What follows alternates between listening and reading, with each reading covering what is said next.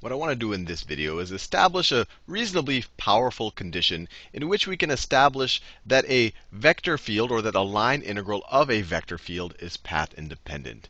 And when I say that, I mean that let's say I were to take this line integral along the path C of f dot dr, and let's say my path looks like this. Let's say my path looks like this. That's my x and y axis, y and x. And let's say my path looks something like this. I start there, and I go over there to point C, just like, or to, to the, my endpoint. The curve here is C. And so I would evaluate this line integral, this vector field, along this path. This would be a path independent vector field, or we call that a conservative vector field, if, if this thing is equal to the same integral, the same integral over a different path that has the same endpoints. So let's call this C1. So this is C1, and this is C2. This vector field is conservative if if I start at the same point, but I take a different path. Let's say I go something like that. If I take a different path, and this is my C2, I still get the same value. These integrals, what this is telling me is that all it cares about to evaluate these integrals is my starting point and my ending point. It doesn't care what I do in between. It doesn't care how I get from my starting point to my end point. These two these two integrals have the same start point and same end point. So regardless of their actual path, they're going to be the same. That's what it means for f to be a conservative field, or, or, what, or what it means to be for this integral to be path independent. So before I prove or I show you the conditions, let's build up our toolkit a little bit. And so you may have or may or you may or may not have already seen the multivariable chain rule. Multivariable chain rule. And I'm not going to prove it in this video.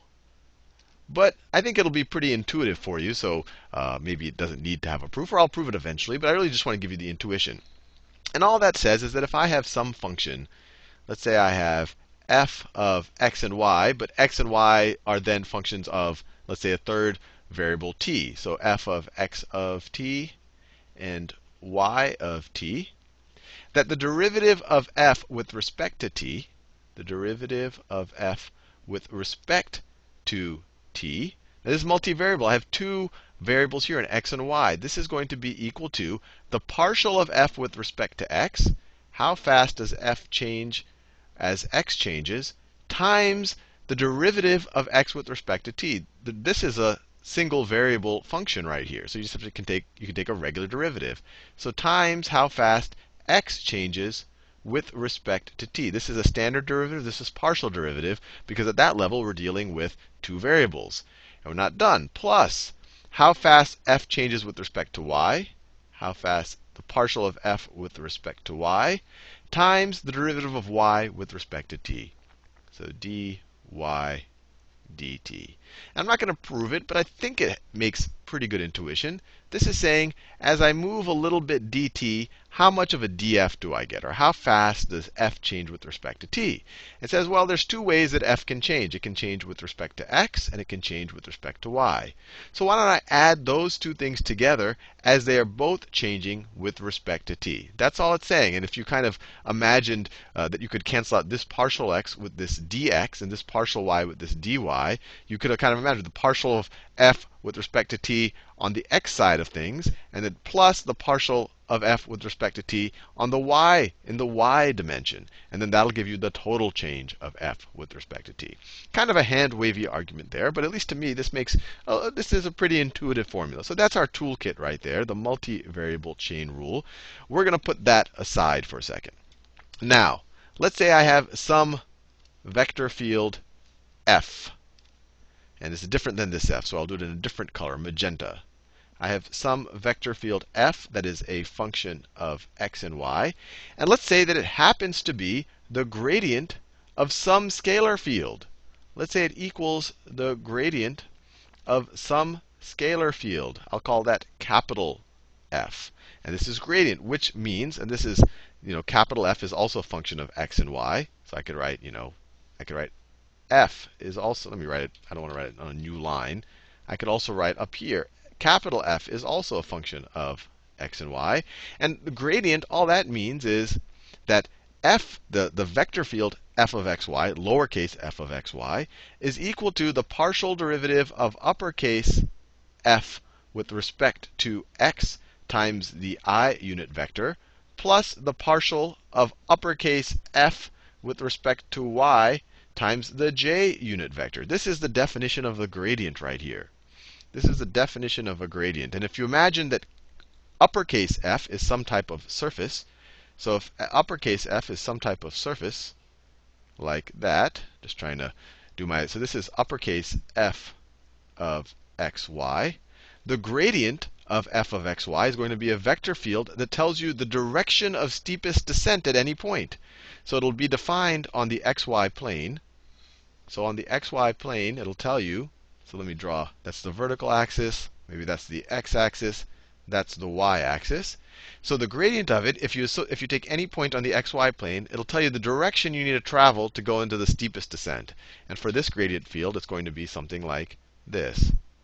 It's going to be something like this. And maybe over here it starts going in that direction because you would descend towards this little minimum point right here. Anyway, I don't want to get too involved in that. And the whole point of this isn't to uh, really get the intuition behind gradients. There are other videos on this. The point of this is to get a, a, a test to see whether something is path independent, whether a vector field is path independent, whether it's conservative. And it turns out that if this exists, and I'm going to prove it now, if this exists, if f is the gradient of some scalar field, if f is equal to the gradient of some scalar field, then, then f is conservative. Conservative. Or you could say it doesn't matter what path we follow when we take a line integral over f. It just matters about our starting point and our ending point. Now let me see if I can prove that to you. So I'm, let's start with the assumption that f can be written this way, as the gradient of uh, that lowercase f can be written as the gradient of some uppercase f. So in that case, in that case, our integral, our integral, let's see, well let's let's let's define our path first. So our position vector function, we always need one of those to do a line integral or a vector line integral r of t is going to be equal to x of t times i plus y of t times j for t going between a and b. We've seen this multiple times. This is the definition of, this is just a very general definition of pretty much any path in two dimensions. And then we're going to say f, f is going to be f of xy is going to be equal to this. It's going to be the partial derivative of uppercase f with respect to x. So we're, say, we're assuming that this exists, that this is true. With respect to times i plus the partial of uppercase f with respect to y times j. Now, given this, given this, what is what is f lowercase f lowercase f dot dr going to equal over this path right here. This path is defined by this position function right there. Well, it's going to be equal to, well, we need to get, we need to figure out what dr is, and we've done that in multiple videos. I'll do that on the right over here. dr, we've seen it multiple times. I'll just, actually, I'll solve it out again. dr dt, by definition, was equal to dx dt is equal to dx dt times i plus dy d. Oh, I don't know why I got all fat like that. dy dt times j. That's what dr dt is. So if we want to figure out what dr is, the differential dr, if we want to play with differentials in this way, multiply both sides times dt. And actually, I'm going to treat dt as, well, I'll, I'll multiply it. I'll distribute it. It's dx dt times dti plus dy dt times dtj. So if we're taking the dot product of f of f with dr, what are we going to get? What are we going to get? We are going to get, and this is, let me, so we're going to take, so this is going to be the integral over the curve, over the curve from, I'll write the c right there. We could write it in terms of the endpoints of t once we feel good that we have, we have everything in terms of t. But it's going to be equal to this dot that, which is equal to the partial, I'll try to stay color consistent, the partial of uppercase f with respect to x times that times dx dt. I'm going to write this dt in a different color. Times dt plus plus the partial of uppercase f with respect to y times this times we're multiplying the j components, right? When you take the dot product, multiply the i components, and then add, add that to the, what you get from the product of the j components. So this j component is partial of uppercase f with respect to y. And then we have times, let me switch to a yellow, dy dt times that dt right over there. Times that dt over there. And then we can factor out the dt we could factor out the dt. Or actually, just so I don't have to even write it again. Right now I wrote it without, well, let me write it again. So this is equal to, this is equal to the integral. And let's say we have it in terms of t. We've written everything in terms of t. So t goes from a to b. And so this is going to be equal to, I'll write it in blue, the partial of uppercase f with respect to x times dx dt plus, I'm distributing this dt out, plus the partial of uppercase f with respect to y dy dt, all of that times dt. This is equivalent to that. Now, you might realize why I talked about the multivariable chain rule. What is this right here? What is that right there? You can do some pattern matching. That is the same thing as the, der the derivative of uppercase f with respect to t. Look at this. Let me, let me copy and paste this just so you appreciate it. So let me copy and paste that. Copy it, and then let me paste it. So this is our definition, or this is our, uh, I won't say definition, one can actually prove it. You don't have to start from there. But this is our multivariable chain rule right here, right? The derivative of any function with respect to t is the partial of that function with respect to x times dx dt, plus the partial of that function with respect to y dy dt.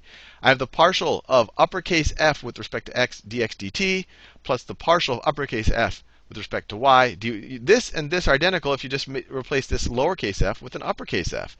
So this in blue right here, so this whole expression is equal to the integral from a to b, t is equal to a to t is equal to b, of, of, in blue here, the derivative, regular derivative of f with respect to t, dt. And how do you evaluate? Let me write the dt in green. How do you evaluate something like this? And I just want to make a point. This is just this from the multivariable chain rule. And how do you evaluate uh, a definite integral like this? Well, you take the antiderivative of the inside with respect to dt.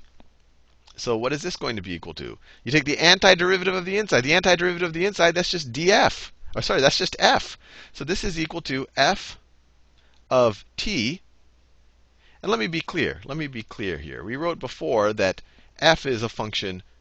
So our uppercase f is a function of x and y, which are which could also be written, since each of these are functions of t, of can be written as f of x of t of y of t. I'm just rewriting it in different ways. And this could be just written as f of t. This is the same thing as f of t. These are all equivalent, depending on whether you want to include the x's and the y's only, or the t's only, or them both. They're they're because both of the x's and y's are functions of t.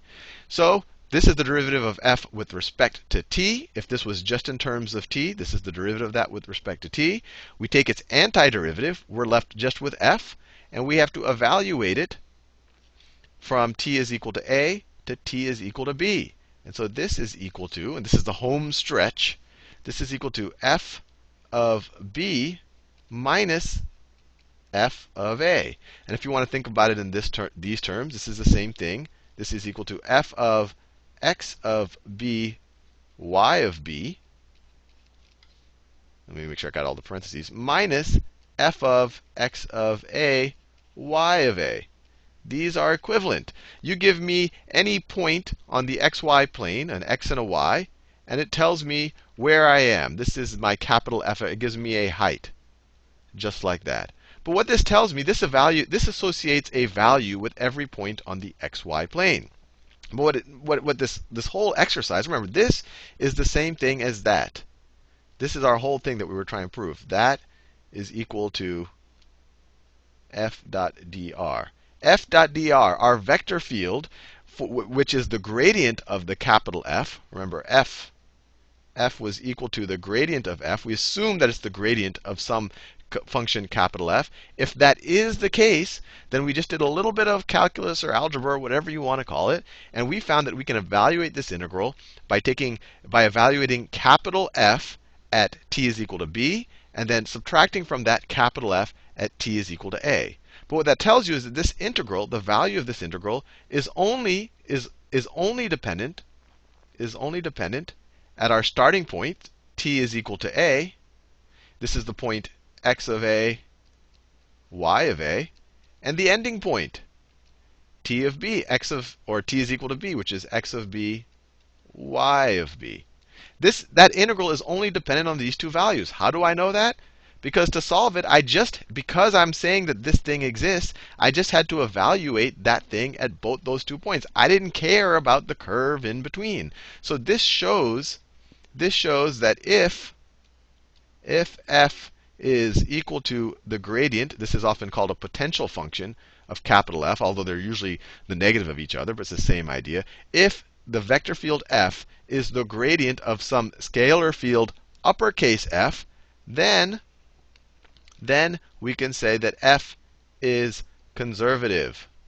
f is conservative, or that the integral, the line integral of f dot dr is path independent. It doesn't matter what path we go on as long as our starting and ending points are the same. Hopefully you found that useful. And we'll do some examples with that. And actually, in the next video, I'll prove another interesting outcome based on this one.